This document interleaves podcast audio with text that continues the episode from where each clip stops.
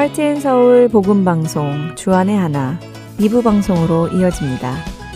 주안의 하나 2부에는 용서의 참 의미를 배우고 용서받은 자에서 용서하는 자로 변화하도록 도움을 주는 프로그램 용서와 은혜의 설교 그리고 원독자의 관점으로 읽어가는 갈라디아서가 준비되어 있습니다.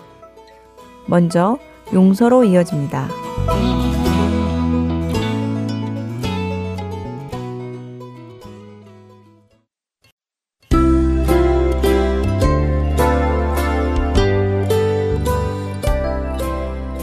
애청자 여러분 안녕하세요. 그리스도인으로서 마땅히 해야 할 용서에 대해 나누는 시간입니다. 최강덕입니다.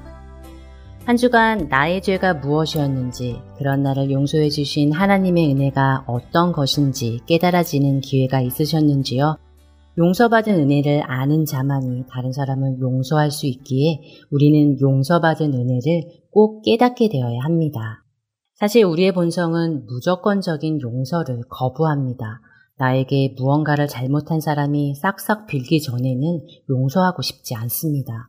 아니, 싹싹 빌어도 용서해주고 싶지 않고 내가 받은 만큼 돌려주고 싶은 것이 우리의 본성입니다. 여러분은 어떠신가요? 여러분이 용서하지 못하고 있는 누군가가 있다면 그 사람이 어떻게 해야 용서해 줄 수 있을 것 같으신가요? 방금 드린 말씀처럼 그 사람이 여러분 앞에 와서 무릎을 꿇고 눈물을 흘리며 잘못했다고 싹싹 진심으로 빈다면 그나마 용서해 줄 수 있을 것 같지 않으신가요? 그렇게 용서를 받으며 평생 나의 눈치를 보며 죄인으로 내 앞에 살아가기를 기대하지는 않으시는지요? 안타깝게도 그런 것이 우리의 본성입니다. 그러나 우리가 이런 마음으로 살아간다면 세상 사람들과 무엇이 다르겠습니까? 세상으로부터 부름받아 나온 성도라는 무리가 세상 사람과 다르지 않다면 우리는 어떻게 우리 스스로를 그리스도인이라 부를 수 있을까요? 우리가 그리스도인이라면 우리는 우리 육신의 본성을 내려놓고 하나님 앞에 순종하며 우리보다 앞서가신 예수님을 본받아야 합니다. 베드로전서 2장 21절에서 23절입니다. 이를 위하여 너희가 부르심을 받았으니 그리스도도 너희를 위하여 고난을 받으사 너희에게 본을 끼쳐 그 자취를 따라오게 하려 하셨느니라. 그는 죄를 범하지 아니하시고 그 입에 거짓도 없으시며 욕을 당하시되 맞대어 욕하지 아니하시고 고난을 당하시되 위협하지 아니하시고 오직 공의로 심판하시는 이에게 부탁하시며 성경은 우리에게 분명하게 말씀하십니다. 하나님께서 우리를 부르신 이유는 우리로 예수님의 자취를 따라오게 하시기 위함이라고 말입니다. 예수님의 자취는 어떤 것입니까? 먼저는 죄인인 우리를 위하여 의인이신 예수님이 고난을 당하셨다는 것입니다. 죄를 범하지 않으시고 거짓도 없으신 그분이 욕을 당하셨습니다. 그분에게는 죄 없고 거짓이 없으시기에 욕을 당하실 이유가 없으셨습니다. 그런데 당하셨습니다. 그래서 예수님께서는 똑같이 욕을 당하게 해줄 권리가 있으셨습니다. 그러나 그 권리를 내려놓으셨지요. 예수님은 맞대어 욕하지 않으셨습니다. 또한 고난, 즉 고통을 당하셨지만 그렇게 고통을 주는 자들에게 같은 고통을 주실 권리를 내려놓으셨습니다. 그들에게 위협하지 않으셨습니다. 예수님은 하나님께 아버지 저들의 죄를 잊지 마시고 용서 마시고 반드시 복수하여 주옵소서 라고 하시지 않으셨습니다. 오히려 아버지 저들의 죄를 용서하여 주옵소서 저들은 자신들이 무슨 일을 하는지 모릅니다 라시며 그들을 변호해 주셨습니다. 그들이 회개했기에 용서해 달라고 하셨나요? 그들이 자신들의 잘못을 인정하고 예수님 앞에서 싹싹 빌었기 때문인가요? 아닙니다. 그들은 잘못을 인정하기는커녕 오히려 예수님을 조롱했습니다. 예수님은 상대가 회개를 하든 하지 않든 용서하셨습니다. 그런데 여기 아주 중요한 사실이 하나 있습니다. 그것은 예수님께서 그들을 용서하셨다고 해서 그들이 구원에 이르렀다는 것은 아니라는 것입니다. 다시 말해 예수님을 십자가에 단 자들, 예수님을 죽이는데 참여한 모든 자들을 예수님께서 용서하셨다고 해서 그들이 죄사함 받고 구원에 이른 것은 아니라는 말씀입니다. 예수님은 단지 그들에게 복수하지 않으셨고 그들에게 값을 치르지 않게 하신 것입니다. 자신의 권리를 내려놓으시고 하나님께 그들을 용서해 달라고 구하신 것 뿐입니다. 그들을 향한 심판의 결정은 하나님이 하십니다. 베드로전서 2장 23절의 끝부분 말씀을 다시 한번 잘 보시기 바랍니다. 예수님은 그들에게 맞대어 대응하지 않으셨지만 하나님께 공의로 심판하시도록 맡겨드렸다고 하십니다. 이것은 아주 중요한 사실입니다. 예수님이 그들을 용서하셨다고 해서 그들의 죄가 사하여지는 것이 아니라 그들은 여전히 하나님 앞에서 자신들이 저지른 일에 대해 결산을 해야 하는 것입니다. 만일 그들이 자신들의 잘못을 깨닫고 회개한다면 하나님께서는 그들을 용서하시고 그들을 구원에 이르게 하시지만 그들이 회개하지 않고 자신들의 죄를 인정하지 않는다면 하나님은 그들을 심판하실 것입니다. 성경은 바로 이 말씀을 하고 계시는 것입니다. 이것이 왜 중요하다고 생각하시나요? 여러분이 여러분에게 죄를 지은 누군가를 용서하지 못하는 이유 중에 하나는 여러분의 용서가 그 사람의 죄를 없게 해주는 것이라는 생각 때문입니다. 분명히 내게 큰 상처를 준 그 일이 그냥 없던 일처럼 하기가 너무 힘들기 때문입니다. 그러나 용서는 나에게 그 사람이 저지른 그 악한 일을 내게는 없던 것처럼 해주는 것이지만 그 사람은 여전히 나에게 저지른 그 일에 대하여 하나님과 결산해야 한다는 것입니다. 내가 그 사람을 용서했다고 해서 그 사람 자신이 저지른 죄에 대해 책임이 없어지는 것은 아니라는 말씀입니다. 우리는 우리에게 주어진 권리를 내려놓을 뿐이며 그들은 여전히 자신들의 죄를 하나님과 풀어야 하는 것입니다. 예수님께서는 하나님께서 공의롭게 심판하실 것을 알고 계셨고 믿고 계셨습니다. 우리 역시 하나님께서 공의롭게 심판하실 것을 믿고 심판을 그분께 맡겨야 하는 것입니다. 만일 그 사람이 하나님 앞에서 회개한다면 하나님께서는 여러분을 용서하셨듯이 그 사람도 용서하실 것입니다. 그러나 그 사람이 하나님 앞에 회개하지 않는다면 그 사람은 여러분에게 준 상처에 대한 대가를 반드시 지불하도록 하나님께서 하실 것입니다. 그렇기에 용서는 우리 생각보다 쉽습니다. 내가 용서해도 그 사람의 죄는 사라지지 않습니다. 그러니 여러분은 용서하시기 바랍니다. 그리고 하나님께 공의로운 심판을 맡기시기 바랍니다. 용서 다음 시간에 계속 이야기 나누겠습니다.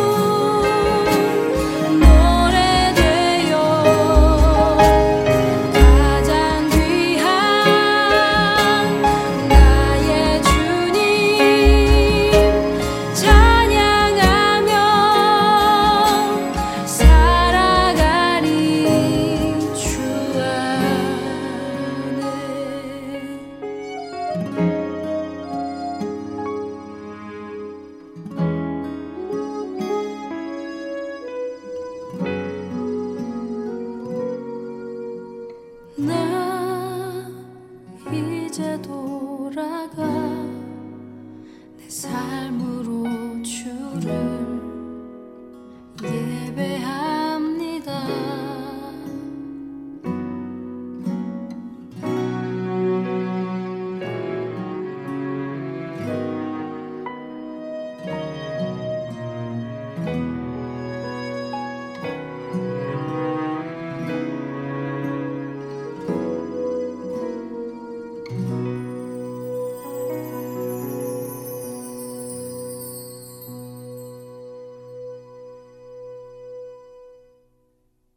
은혜 설교 말씀으로 이어드립니다. 오늘 설교 말씀은 조지아 아틀란타 한비전교회 이요셉 목사님께서 로마서 8장 17절부터 25절을 본문으로 확실한 삶의 기준이라는 제목의 말씀 전해 주십니다. 은혜의 시간 되시길 바랍니다.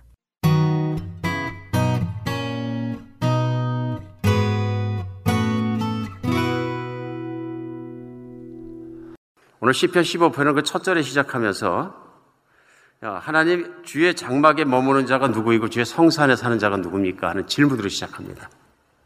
쉽게 생각하면 하나님 하나님의 임재 앞에서 참 예배를 드리는 자, 하나님이 그 예배를 받으시고 기뻐할 만한 자가 누구입니까 하는 뜻입니다.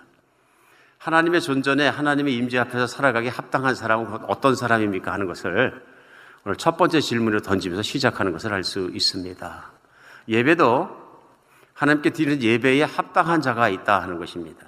이스라엘 사람들은 우리가 아는 것처럼 전국 각지에 흩어져 살다가 또 멀리는 또 해외로 이민 가서 해외에 퍼져 살다가 어, 하나님께서 정하신 절기가 되면 다 모여듭니다. 그래서 성서로 모여드는 것이죠. 예루살렘을 모여들어서 함께 예배를 드리게 되는데 어, 멀게는 해외로부터 또 가깝게는 또 예루살렘으로부터 또 나라의 좀 원거리로부터 온 모든 사람들이 첫 번째 갖게 되는 것은 무엇이냐 하면은 내가 참 제사자로 합당한 자냐 하는 것을 오늘 다윗이 지었습니다만 시편을 가지고 제사장들 앞에서 함께 확인했다 그럽니다. 그러니까 예배를 드릴 때 첫 번째 들어가는 것은 무엇이냐면 내가 예배를 드리게 제사를 드리게 합당한 자냐 그런 것을 확인하는 절차입니다. 그래서 오늘 시편은요. 그것을 하면서 2절에서는 5절까지 내용을 곰곰이 보면은 열 가지 사항에 대해서 얘기합니다. 그래 많은 분들이 그렇게 믿고요. 어, 저도 그렇게 생각하는 것이 아마도 책이 없었던 시대에 이것을 외우고 이것을 묵상하고 이것을 이대로 살아가고 하는 사람들에게 필요했던 건 뭐냐면 외우는 것인데요. 손가락으로 하나씩 꼽아가면서 하지 않았나 싶습니다. 그러니까 손가락이 10개니까 2절부터 시작해서 1. 정직하게 행했는가? 공의를 실천했는가? 3. 마음에 진실한 것을 말하고 거짓말을 말하지 않았는가? 4. 혀로 남을 허물하지는 않았는가? 5. 이웃에게 악을 행하진 않았는가? 또 이웃을 비방하지 않았는가?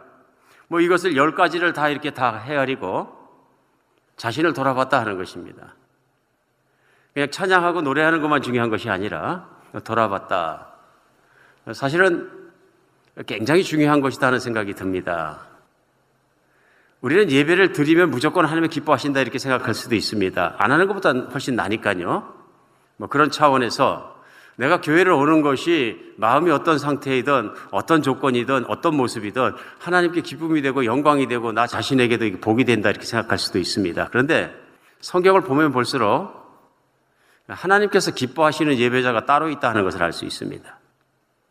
그래서 구약 성경 안에서도 이스라엘 사람들이 가장 뼈 아프게 배우고 끝까지 힘들게 하나님 그 길을 따라가는데 어, 실패하고 했던 길이 뭐냐면 참된 예배자로 살아가는 길이었습니다.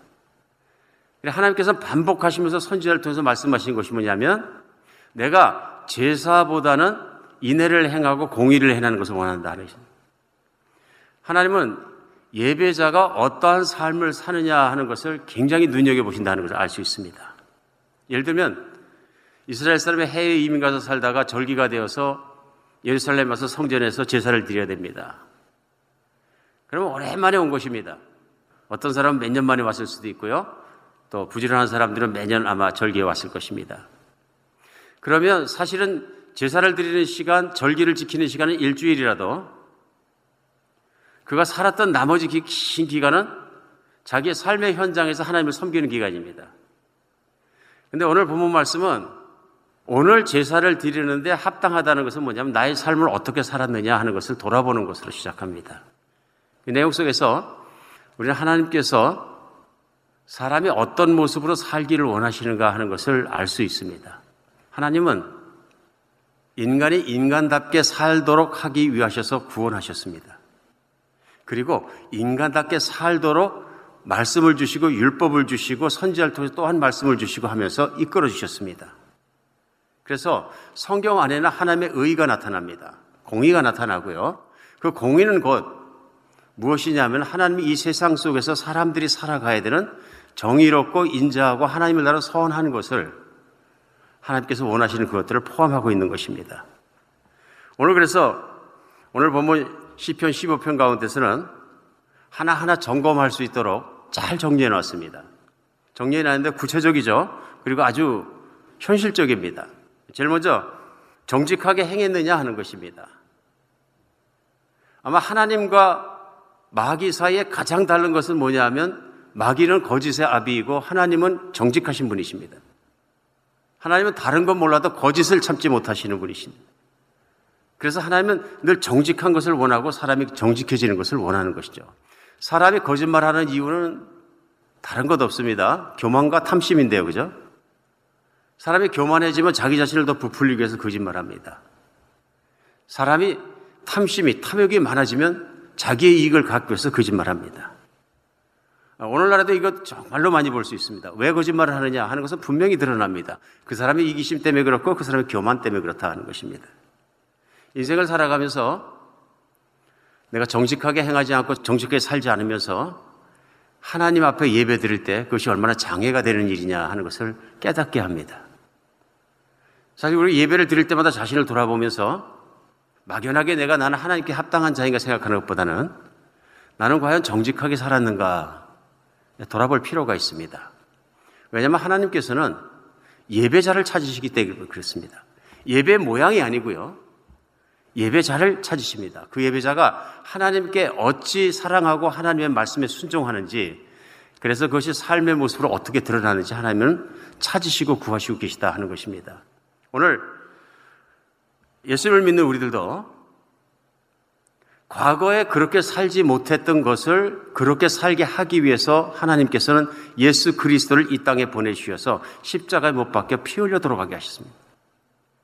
그래서 누구나 예수님을 믿고 자기의 옛사람을 십자가에 못 박은 사람들은 이제는 더 이상 예전에 그랬던 것처럼 이익을 더 얻기 위해서 거짓말을 하고 또 자기의 교만을 정말 한껏 올려가지고 자기를 부풀리기 위해서 사람 앞에서 허풍을 떨거나 교만을 어, 부리고 거짓말하고 이런 거짓의 삶을 살지 않는다 하는 것입니다. 오늘 정직하게 하는 것 첫 번째 말씀이 나누고 두 번째는 공의를 실천한다 하는 것이 나옵니다. 공의는 공평함과 정의로움이죠. 그래서 우리 살아가면서 의를 따라 살아간다. 정의를 추구하고 그 다음에 참 공평하게 살아간다 하는 것이 쉽지 않다는 것을 우리는 발견합니다. 왜냐하면 세상이 의로 가득한 것이 아니기 때문에 그렇습니다. 뿐만 아니라 마음의 진실을 말한다 하는 것이 세 번째로 나옵니다. 더 깊은 거죠. 표면적인 것뿐만 아니라 마음속 깊은 곳으로부터 선한 생각과 거룩한 생각 그것을 따라 진실하게 살았느냐 하는 것입니다. 그래서 그 마음에 진실한 것을 말해서 거짓말을 안 하는 것뿐만 아니라 선과 사랑과 인내함을 가지고 행동을 했느냐 하는 것을 언어를 두고 점검하는 것을 알 수 있습니다. 3절에 계속되는 말씀이 무엇이냐면요. 그의 혀로 남을 허물하지 아니하고 하는 말이 나옵니다.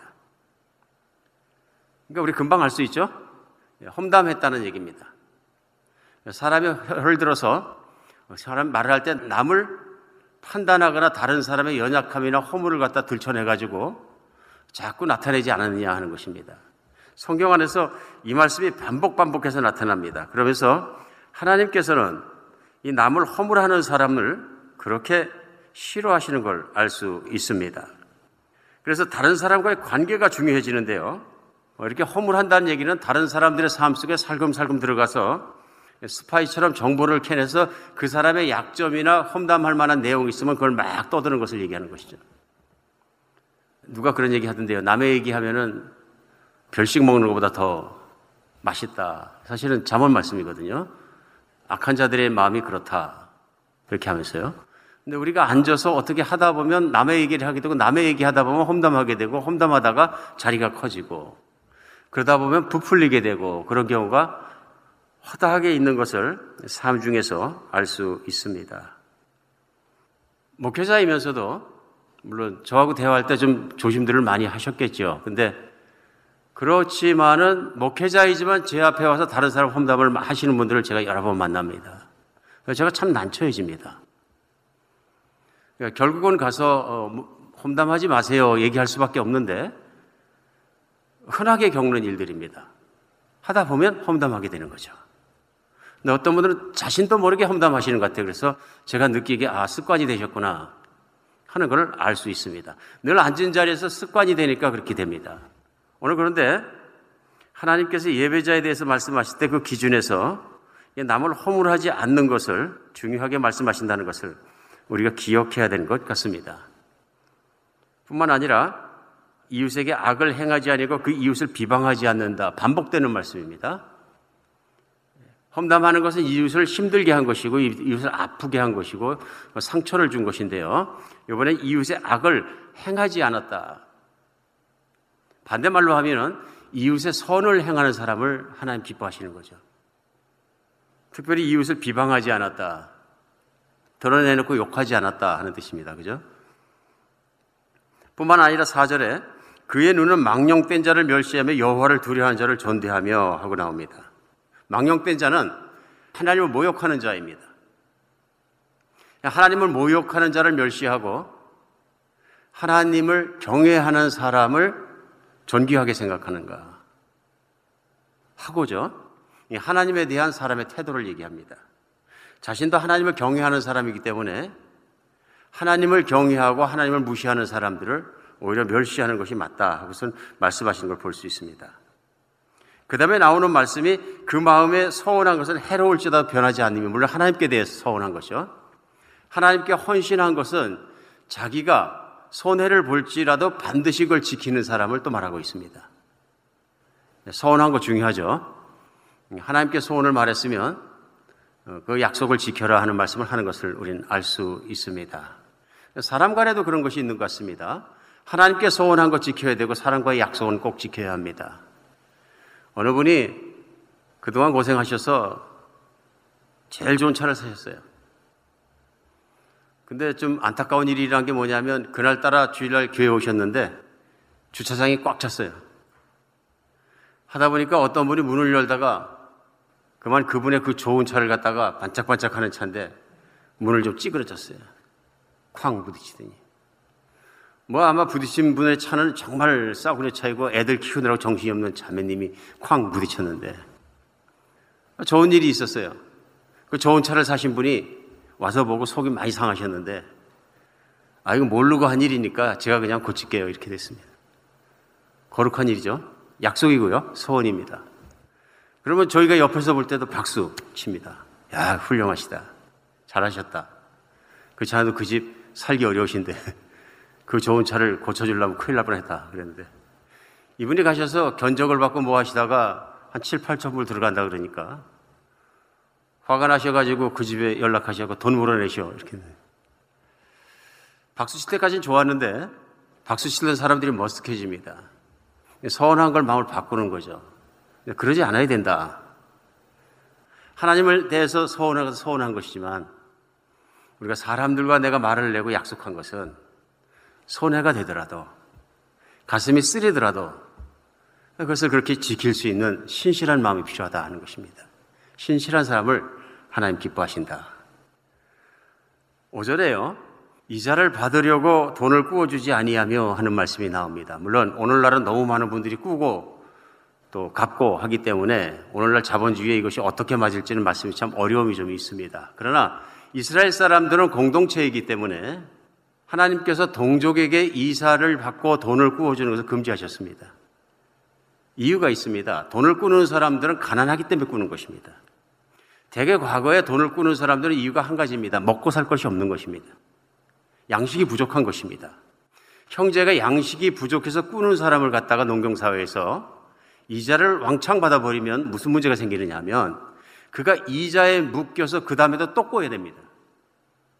결국은 어떻게 되면 하나님이 주신 토지까지 빼앗기게 됩니다. 그래 이스라엘에서 나중에 비일비재하게 이자 돈을 받고 나중에 토지를 아, 담보로 받았다 차업을 하고 이런 과정을 통해서 어떤 사람은 부자가 되어서 그런 돈놀이를 하면서 토지에 토지를 연하고 토지에 토지를 연하고 집에 집을 연하고 집도 수없이 많고 땅도 수없이 많아지는데 어떤 사람들은 농사실 땅이 없어서 소장농으로 전락해버리는 이런 현실이 일어났다 하는 것입니다. 오늘날 자본주의 사회에서는 당연히 그런 능력 있는 사람이 다 가져가지 하나님이 이스라엘과 하나님의 가나안 땅에서는 통용될 수 없는 일입니다. 하나님은 이스라엘 백성에게 땅을 나누어 주셨습니다. 어떻게 거저. 그런데 그 땅에서 하나님께서 그 자기에게 주신 분배받은 지분을 가지고 잘 살기를 하나님 원하셨는데 욕심 많은 사람들의 그런 이유로 말미암아 이스라엘의 화평이 다 깨어져 버렸다는 것입니다. 오늘 이 말씀은 이자를 받으려고 돈을 꾸어지지 아니하며 하는 것은 그런 말씀입니다. 여러분과 저는 부익부 빈익빈이 당연하고 밥 먹듯이 아침 저녁으로 일어난 사회 속을 살아갑니다. 그러나 하나님은 재물을 다루는 것도 공의롭게 다루어지기를 사랑과 거룩함을 따라 나누어지기를 원하십니다. 뿐만 아니라 뇌물을 받고 무지한 자를 해하지 아니하는 자는 어, 복이 있다. 하나님께서 예배에 합당한 자이다. 또 하나님의 성소에 살기 합당한 자다. 오늘 말씀에 하시는 것을 볼 수 있습니다. 한 열 가지 내용을 우리 오늘 시편 말씀을 그냥 쭉 나눴습니다. 실제적인 것이고 우리의 삶에 곧바로 적용이 되는 것입니다. 근데 중요한 것은 하나님이 진실로 이런 사람을 찾는다 하는 것입니다. 실제로 성경의 욕 같은 사람은 자식들이 생일 파티가 끝나고 나면 꼭 자식들의 한 사람 한 사람의 이름대로 하나님께 제사를 드렸다. 그 이유는 뭐냐면 파티를 하면서 생일 파티를 하면서 이들이 방탕해지고 마음이 느슨해져 가지고 지었을지도 모르는 죄악 때문에 미리 가서 하나님께 제사를 드렸다. 물론 자식을 데리고 제사를 드렸겠죠. 그런 과정 속에서 그들이 하나님 앞에 합당하지 못한 것들, 하나님과 함께 지내기는 합당하지 못한 것을 다 쏟아놓겠다 하는 것입니다. 오늘 이 말씀 속에서 참으로 중요한 것은 뭐냐 하면 하나님의 임재 앞에 나와서 하나님 앞에 살아가면서 우리가 자신을 점검하는 태도입니다. 잘 점검하지 않으면 자칫 잘못 하나님 앞에 뻔뻔해질 수 있는 것 같습니다. 하나님은 오늘 본문에 나와 있는 말씀대로 살게 하기 위해서 그 아들 예수 그리스도의 생명을 내어놓으셔야 했습니다. 우리 배부르게 살으라고 욕심을 채우라고 교만해지라고 오만한 자에 앉으라고 주신 것이 아니라 인간답게 살기 위해서 인간의 도를 걷게 하기 위해서 그리하신 것입니다. 오늘 여러분과 저는 아마 인류 역사상 가장 교만하고 가장 이기적인 시대에 살고 있습니다 하고 말해서 과언이 아닙니다. 인간이 문명은 발전한 것 같지만은 성경이 말씀하시는 인간의 타락으로 말미암아서 생기는 그 교만함과 그 욕심은 이 지구 어떤 세대가 살았을 때보다 더 크고 더 강합니다. 저는 그렇게 믿습니다. 오늘 이런 시대를 살기 때문에 위험한 것이 있습니다. 오늘도 의롭게 향하는 것, 공의롭게 향하는 내용들이 많이 나옵니다. 우리는 하나님의 의로운 분이시고 의의 자녀들입니다. 그렇기 때문에 세상이 공의롭지 못하고 정의롭지 못하고 그렇게 살아가는 모습을 보고 가슴이 상할 수 있어야 합니다. 또 가슴이 상합니다. 근데 내 삶이 잘못되어 있으면 세상에 그런 것이 자연스럽게 생각되고 나도 똑같이 거기에 컨펌 되게 됩니다. 오늘 세상은 도덕과 윤리가 무너지고 망가지게 하는 세상입니다. 도덕과 윤리는 시간을 통해서 만들어지고 또 미국 같은 경우에는 성경적인 밸류를 가지고 세워진 것들이 많습니다. 그런데 그런 것들이 무너져 가는 것입니다. 그러니까 미국에서 닉슨 대통령 때 닉슨 게이트가 상대방 당사에다가 스파이를 들여보냈다가 결국은 적발되었습니다. 뭘 얼마나 가져갔는지 모르겠습니다. 그러나 그런 말미암아서 대통령도 내려서고 관련됐던 사람들이 감옥에 가는 그런 일이 벌어졌었거든요. 또 어떤 대통령은 성적 추문이 있기 때문에 자리에서 내려와야 되기도 하고 또 그런 말미암아서 탄핵을 받기도 하고 그렇습니다. 근데 세월이 흘러갈수록 그런 것들에 대해서 도덕적 기준들에 대해서 흠이해지고 있지는 않는가 하는 것은 걱정이 됩니다. 웬만해서는 눈도 깜빡하지 않습니다. 왜 그러냐 하면 무대적이기 때문에 그렇습니다.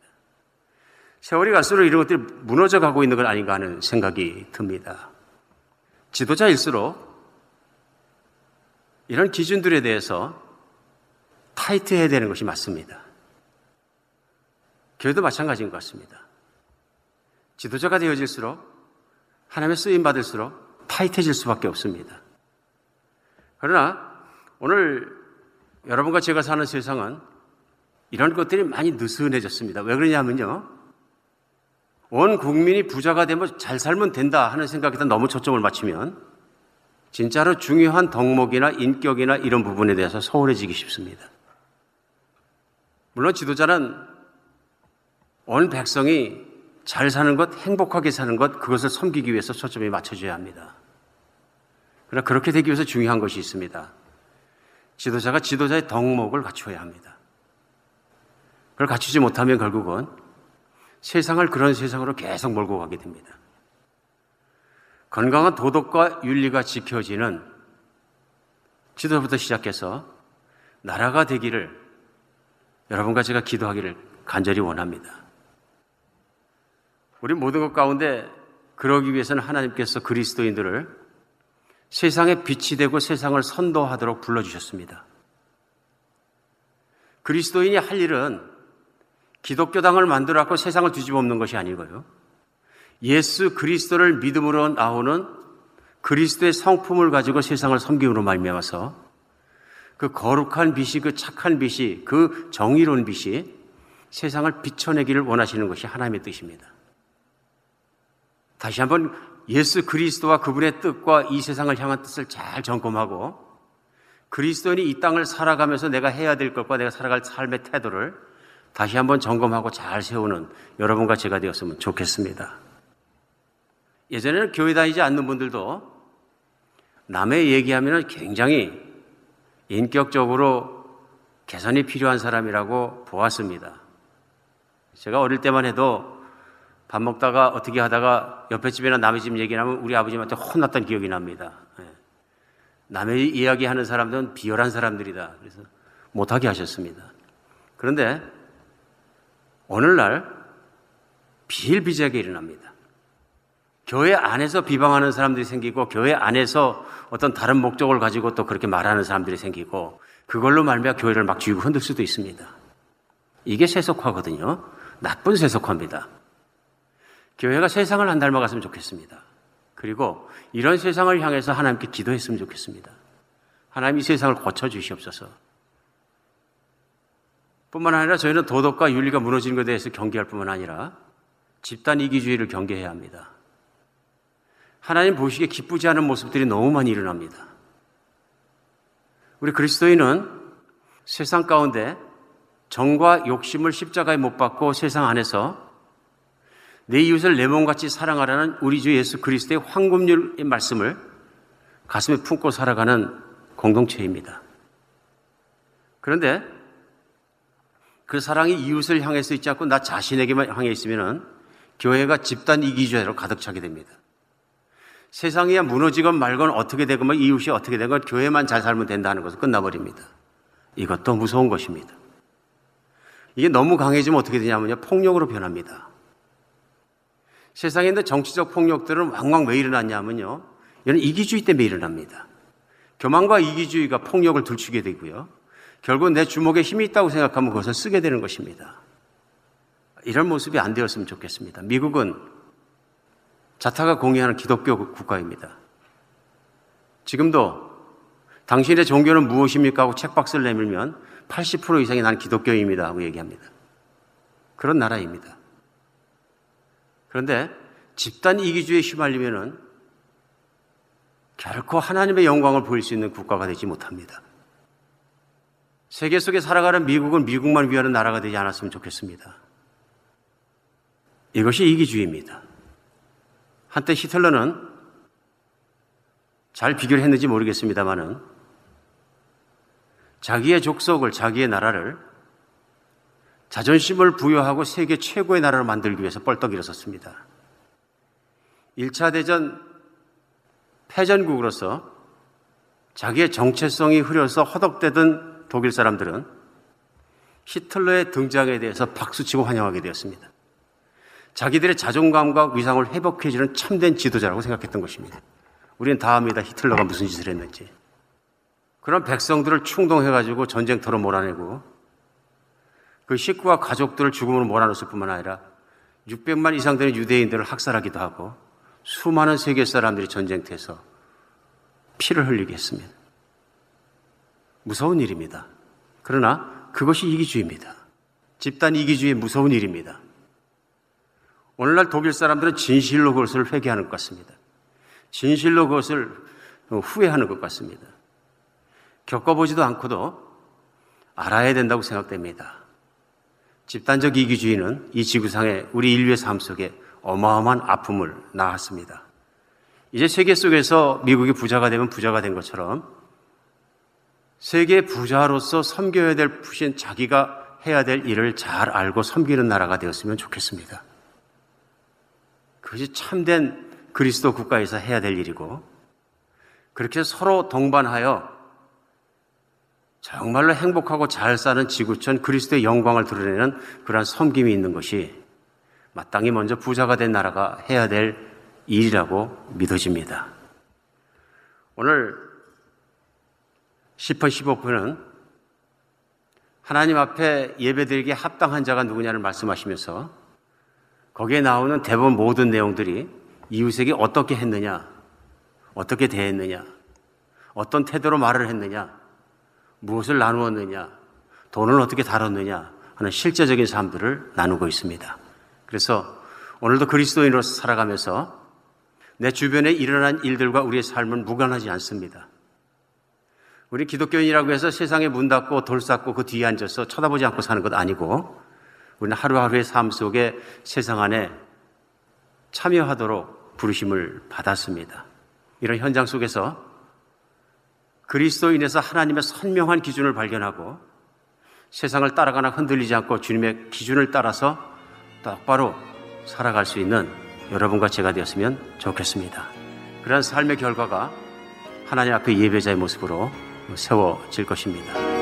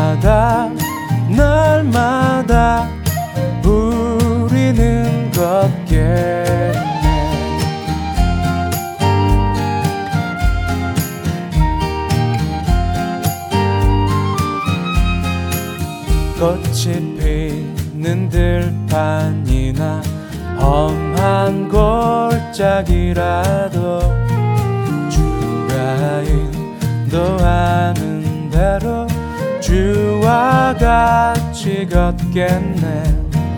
한 걸음 한 걸음 주 예수와 함께.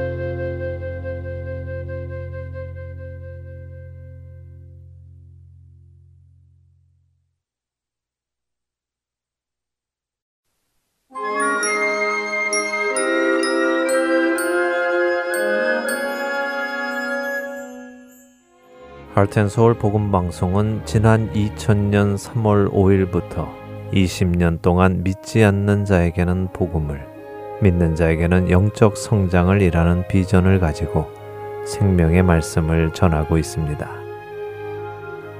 이 귀한 사역은 여러분의 기도와 후원으로 이루어집니다. 앞으로 더 많은 곳에 그리고 더 다양한 언어로 예수님의 생명을 전할 수 있도록 여러분들의 기도와 후원 그리고 동역을 부탁드립니다.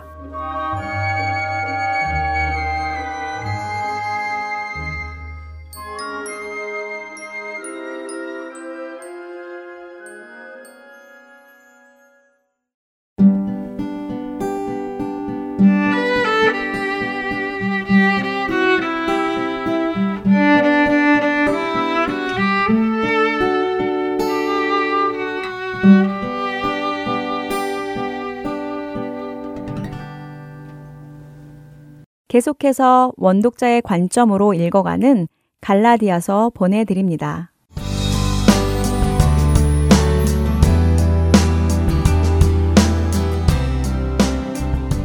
하렌 서울 복음방송 청취자 여러분 안녕하세요. 원독자의 관점으로 읽어가는 갈라디아서 성경 공부의 최순환 목사입니다. 지난주에는 갈라디아서 3장 19절에서 22절 말씀을 토대로 하나님이 율법을 주신 목적과 그 기능에 대해서 살펴보았습니다. 율법이 주어진 이유는 인간이 짓는 죄로 인해 추가된 것이고 그 기한은 약속의 자손이 오시기 전까지만 유효하며 율법을 통해 죄를 깨닫고 더욱더 그리스도의 약속을 믿고 그리스도께로 다가오게 하기 위함이 그 목적이라고 바울은 갈라디아 성도들에게 변증하는 내용이었습니다. 그래서 이 율법은 하나님의 약속들과 반대되는 것이 아니라 오히려 인간들로 하여금 예수 그리스도를 믿음으로 말미암는 약속을 믿는 자들에게 주려 하기 위해서라고 바울은 설명하면서 그리스도를 통한 하나님의 구원의 은혜를 전적으로 바라보게 하기 위해서 율법이 필요하다는 것을 말하고 있다고 지난주에 말씀드렸습니다. 계속해서 바울은 믿음이 오기 전과 믿음이 온 후를 대조하며 믿음이 오기 전에는 율법 아래 우리의 상태가 어떠했는지 말해주고 믿음이 온 이후에는 우리에게 어떤 변화가 있는지 말해줍니다. 먼저 갈라디아서 3장 23절과 24절입니다. 믿음이 오기 전에 우리는 율법 아래에 매인바 되고 계시될 믿음의 때까지 갇혔느니라.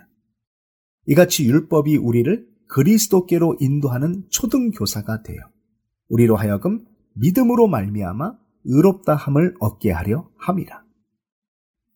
여기서 바울이 말하는 믿음은 바로 앞절인 22절 하반절에서 예수 그리스도를 믿음으로 말미암는 약속을 믿는 자들에게 주려 함이라에 해당하는 것으로 구원에 이르는 예수 그리스도에 대한 믿음 혹은 그리스도 자체를 가리킵니다.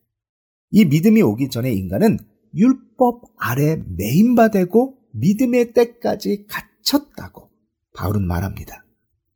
매인바되고에 쓰인 헬라어 에프로 루메다는 수감되다, 속박되다 등으로 번역되고 갇혔느니라에 쓰인 헬라어 싱클레이 오메노이는 역시 방금 읽은 22절의 상반절 그러나 성경이 모든 것을 죄 아래에 가두었으니 에서 가두었으니에 쓰인 단어와 원형이 같습니다.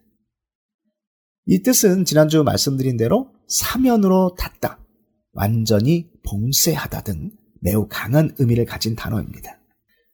바울은 믿음이 오기 전 모든 인간은 율법이라는 감옥에 수감되어서 감옥문을 자물쇠로 채운 후 간수를 두어 철저하게 지키는 상태를 이 단어들을 써서 묘사하고 있는 것입니다.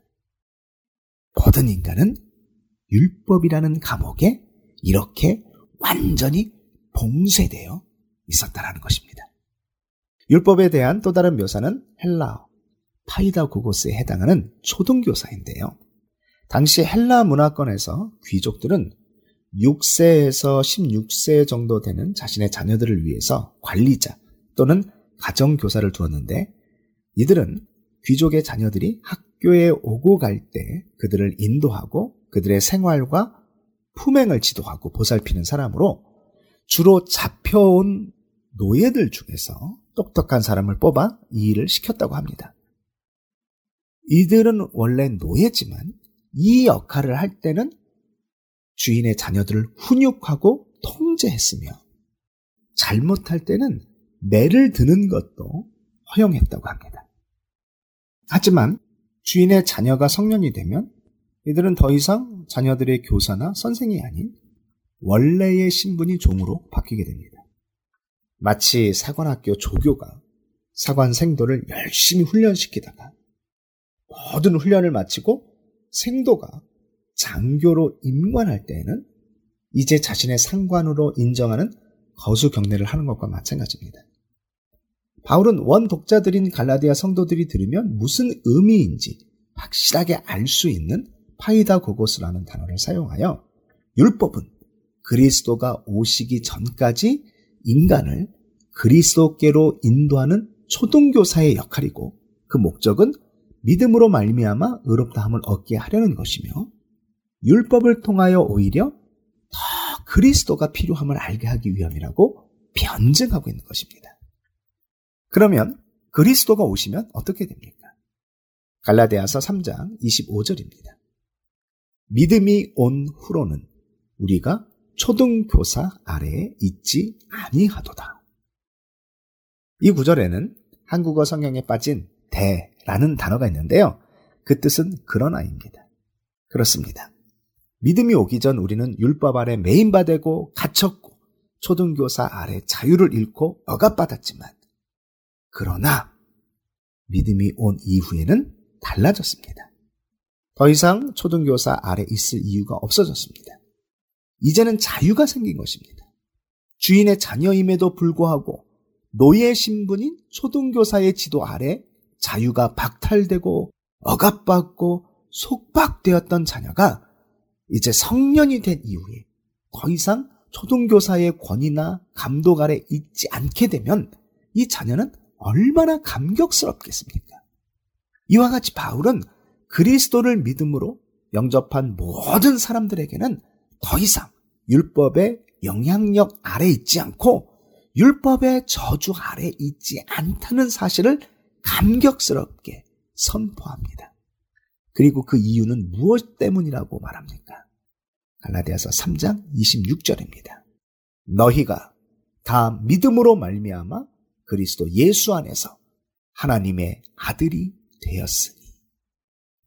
우선 갈라디아서 3장 25절까지 내내 우리라고 표현했던 바울은 26절부터는 너희라고 표현합니다. 이 의미는 25절까지는 원래부터 율법이 적용되었던 것은 바울과 같은 유대인들이었기에 우리라는 표현을 했던 것이고 그리스도가 오신 이후 복음은 유대인만이 아닌 모든 이방인들 바로 갈라디아 성도들에게도 동일하게 적용되어 그들에게도 동일한 변화와 은혜가 임한다는 사실을 말해주고 있는 것입니다. 그리고 여기 26절을 시작하면서 헬라어 가르라는 단어가 생략되었는데요. 그 뜻은 왜냐하면입니다. 즉 25절에서 믿음이 온 후로는 우리가 초등교사 아래에 있지 아니하도다 라고 말한 후에 왜냐하면 너희가 다 믿음으로 말미암아 그리스도 예수 안에서 하나님의 아들이 되었기 때문이다 라고 그 이유를 밝히고 있습니다. 그렇습니다.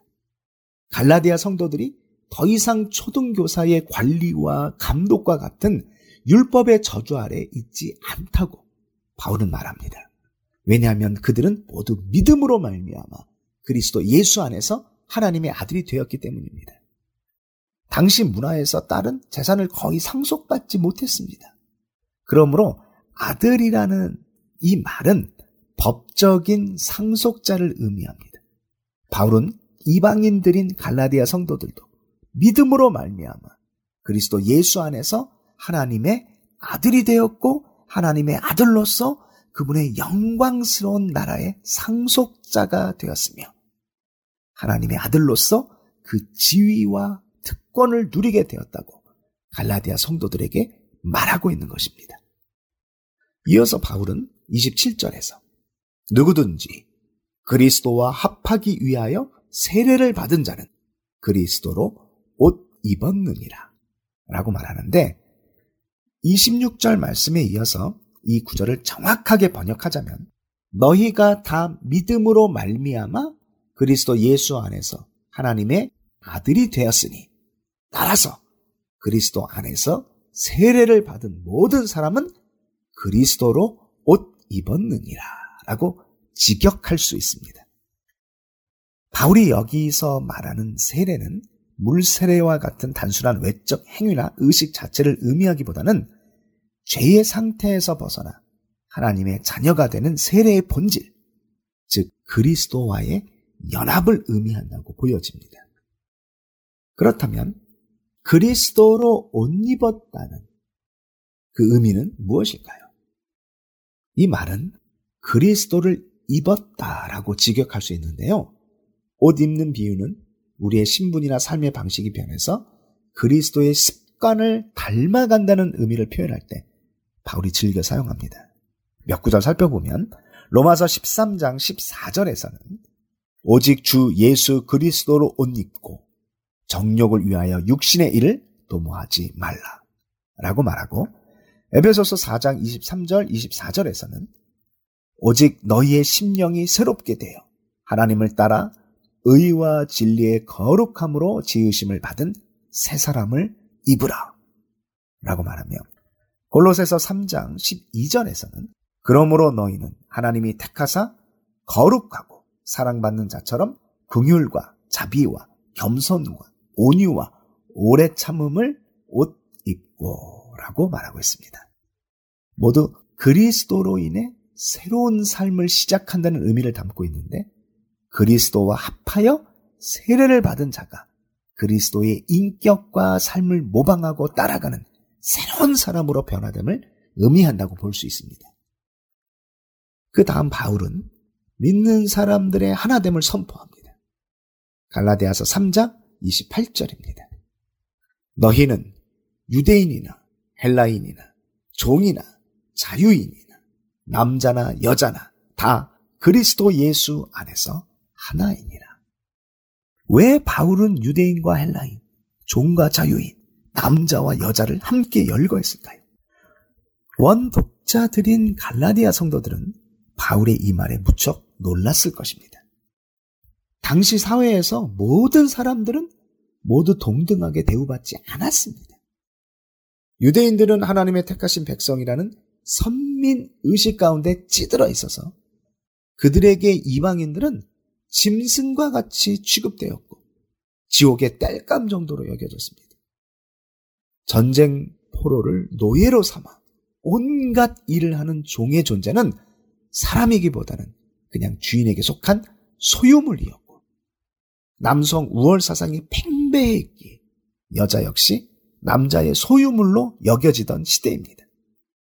그런데 바울은 그리스도를 믿고 세례를 받아 그와 연합한 자들에게는 어떠한 인종적, 신분적, 성적인 차별이 없다고 선포하고 있는 것입니다. 그리고 이 선포는 이 서신을 읽고 있는 갈라디아 성도들에게 감격을 주었고 그리스도를 믿는 믿음은 어떠한 차별도 무너뜨린다는 것을 확신했을 것입니다. 바울은 3장의 마지막을 이렇게 선언합니다. 갈라디아서 3장 29절입니다. 너희가 그리스도의 것이면 곧 아브라함의 자손이요 약속대로 유업을 이을 자니라. 너희가 그리스도의 것이면 즉 너희 이방인인 갈라디아 성도들이 믿음으로 말미암아 그리스도로 옷 입었으면 너희는 이제 아브라함의 자손이요 약속으로 유업을 이을 자, 곧 상속자라고 바울은 선언합니다. 하나님은 아브라함에게 주신 모든 약속을 그리스도 예수를 통해 성취하셨고 그를 믿음으로 인해 갈라디아 성도들은 하나님의 양자로서 그분이 약속하신 모든 것을 누리는 유업을 이을 자, 곧 상속자가 되었다는 것입니다. 그리고 이 말은 이방인 중에 이방인인 저와 여러분들이 그리스도를 믿음으로 말미암아 하나님의 자녀가 되는 권세를 얻었다는 것입니다. 아멘입니다. 몇 주 전에 갈라디아서 3장을 시작하면서 사도행전 13장, 14장을 근거로 갈라디아 지역에 세워진 교회 몇 군데를 상상의 나래를 펴고 가보았습니다. 그리고 오늘 본문 중 3장 28절 말씀을 근거로 이렇게 말씀을 드렸습니다. 당시 갈라디아 교회들 안에는 유대인도 있었지만 이방인도 있었습니다. 자유인도 있었지만 종들도 있었습니다. 남자, 여자, 어른, 아이, 노예, 주인 등 다양한 사람들이 그리스도로 인해 하나가 되어 모두 함께 모여 예배를 드리고 함께 성찬식을 하며 식탁의 교제를 통해 유대인과 이방인 가릴 것 없이 함께 먹고 마시며 교제를 나누고 있었습니다. 그 이유는 바울이 전한 복음 때문이었습니다. 그리스도 안에서는 유대인이 헬라인이나 종이나 자유인이나 남자나 여자나 하나이기 때문입니다. 저는 바울이 갈라디아 지역의 복음을 전한 후 바로 이러한 교회가 생겼다고 믿었기에 이러한 상상을 했었습니다. 그들은 처음에 복음을 제대로 들었기 때문에 그 교회 안에는 어떠한 인종적, 신분적, 성적인 차별도 존재하지 않았고, 오직 찬양받기에 합당하신 한 분만 찬양하는 교회였다고 믿습니다. 그리고 이 모습이 복음을 받아들인 오늘날의 교회들에게서 나타나야 할 모습입니다. 이러한 예배가 드려질 때 하나님이 교회들을 기뻐하실 것이며 그 교회들을 강하게 하셔서 이 마지막 세대를 믿음으로 이겨낼 수 있도록 갈라디아인들과 같이 흔들리는 일이 없도록 붙들어 주실 것입니다. 이 모습이 바로 요한계시록에 나오는 전 세계에서 모여온 우주적인 교회에 속한 하나님의 백성들이 보좌 앞과 어린 양 앞에서 드리는 찬양의 모습과 같지 않을까 생각을 해봅니다. 오늘은 요한계시록 7장 9절부터 12절 말씀으로 결론을 대신하고자 합니다. 이 일 후에 내가 보니 각 나라와 족속과 백성과 방언에서 아무도 능히 셀 수 없는 큰 무리가 나와 흰 옷을 입고 손에 종려 가지를 들고 보좌 앞과 어린 양 앞에 서서 큰 소리로 외쳐 이르되 구원하심이 보좌에 앉으신 우리 하나님과 어린 양에게 있도다니 모든 천사가 보좌와 장로들과 내 생물의 주위에 서 있다가 보좌 앞에 엎드려 얼굴을 대고 하나님께 경배하여 이르되 아멘. 찬송과 영광과 지혜와 감사와 존귀와 권능과 힘이 우리 하나님께 세세토록 있을지어다. 아멘. 하더라. 정치자 여러분 다음 시간에 뵙겠습니다.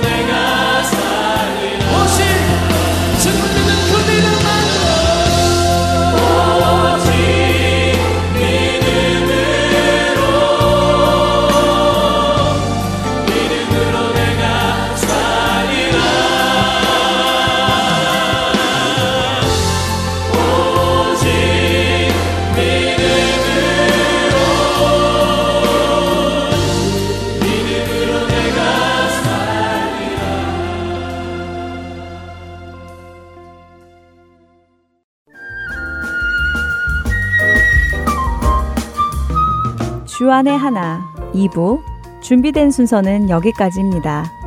함께 해주신 여러분께 감사드립니다. 다음 시간에 뵙겠습니다. 안녕히 계십시오.